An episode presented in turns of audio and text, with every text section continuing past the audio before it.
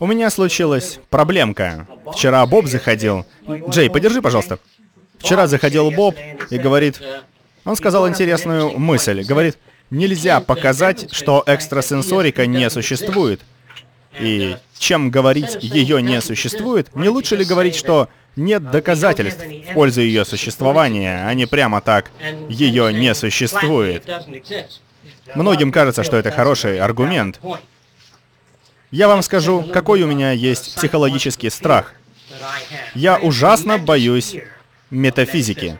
Я знаю, что многие из вас не в курсе этого. Кое-кто из вас меня мало знает. Я ужасно боюсь всей этой области. А знаете почему? Ее нельзя измерить? Нет, страх там ни при чем. Это очень опасная вещь. Почему же она опасная? Почему опасная? Ну, потому что она... Она не основана ни на каких физических проявлениях и может обернуться второй инквизицией, например.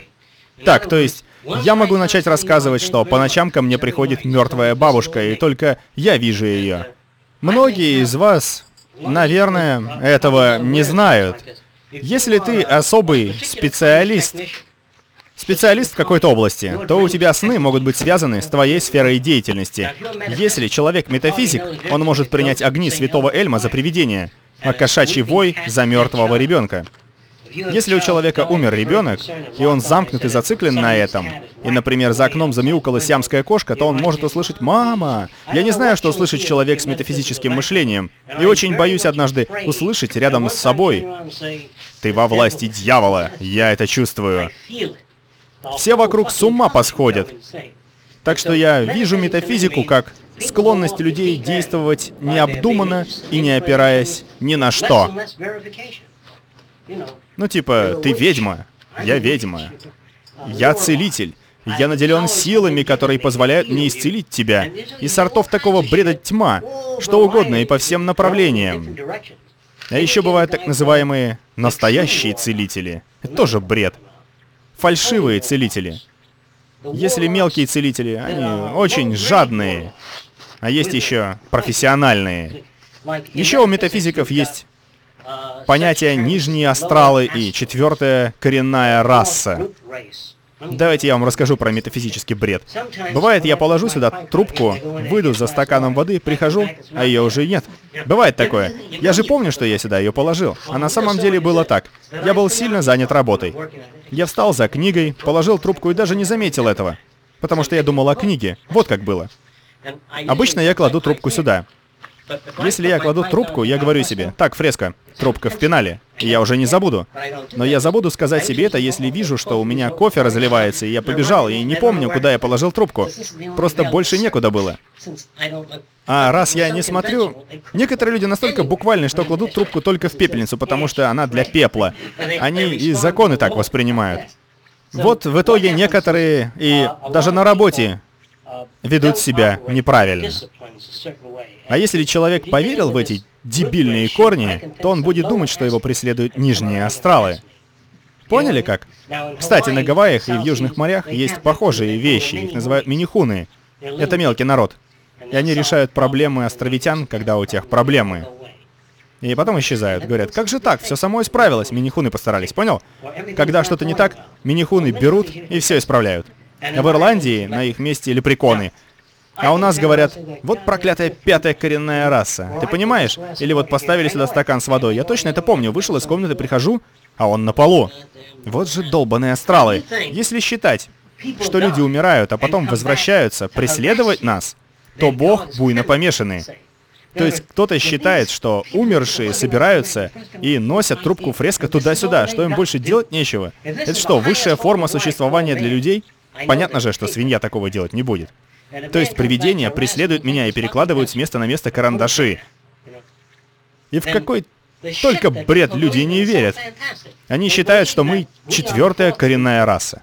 И что мы развиваемся все выше и выше, чтобы соединиться с космическим разумом, с божеством. Так вот, многие люди считают, что все люди сами по себе боги в процессе развития, когда развиваются. Но им нужно отказаться от материального, потому что материальное мешает духовному.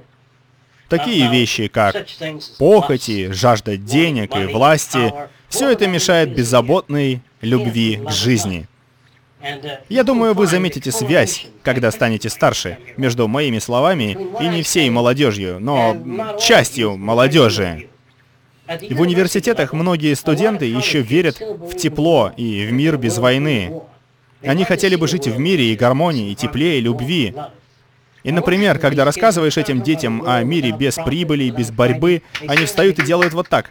А но однажды они выходят в мир и заводят работу. Начинают курить сигареты за 50 центов, покупают Мерседесы, Кадиллаки, большие дома и дорогие яхты. А ты говоришь, а как же мир без войны? Да, я был молодой.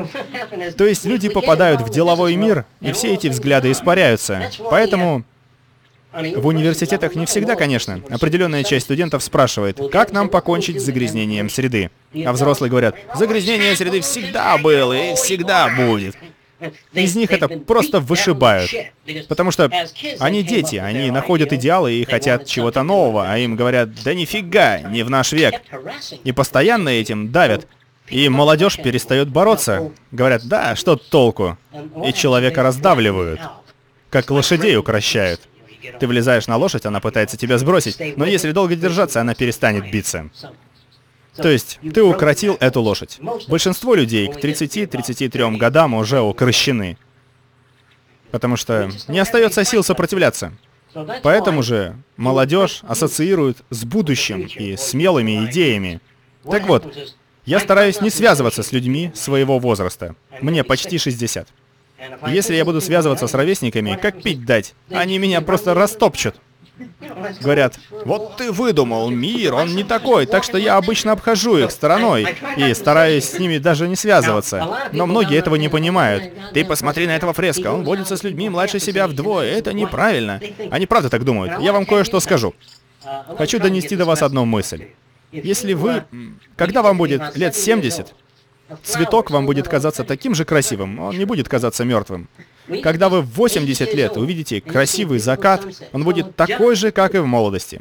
Когда вы найдете интересного и приятного собеседника, хоть ему 70, хоть 9 лет, с ним будет приятно.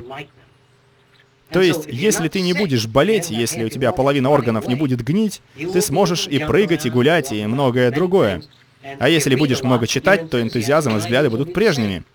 Я считаю, что Понятие «молодость» — это состояние сознания. Это мироощущение. Я правда так считаю.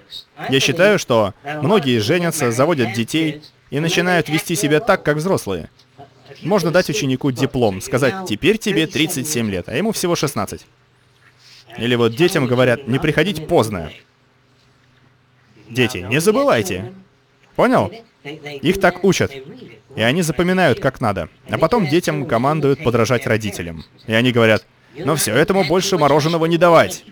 Они уже знают, какими быть. То есть я считаю, что это все дурацкие роли. В кино мужику, например, 40 лет. Он сидит, читает газету и давно не смотрит на жену. Он не замечает по утрам ее лица. Вот раньше, молодоженами, они обнимались, носили друг друга на руках, а спустя годы она видит только газету. Он говорит, например, читает он колонку спорта, а она говорит, ты перестал со мной говорить. А он такой, так о чем нам говорить?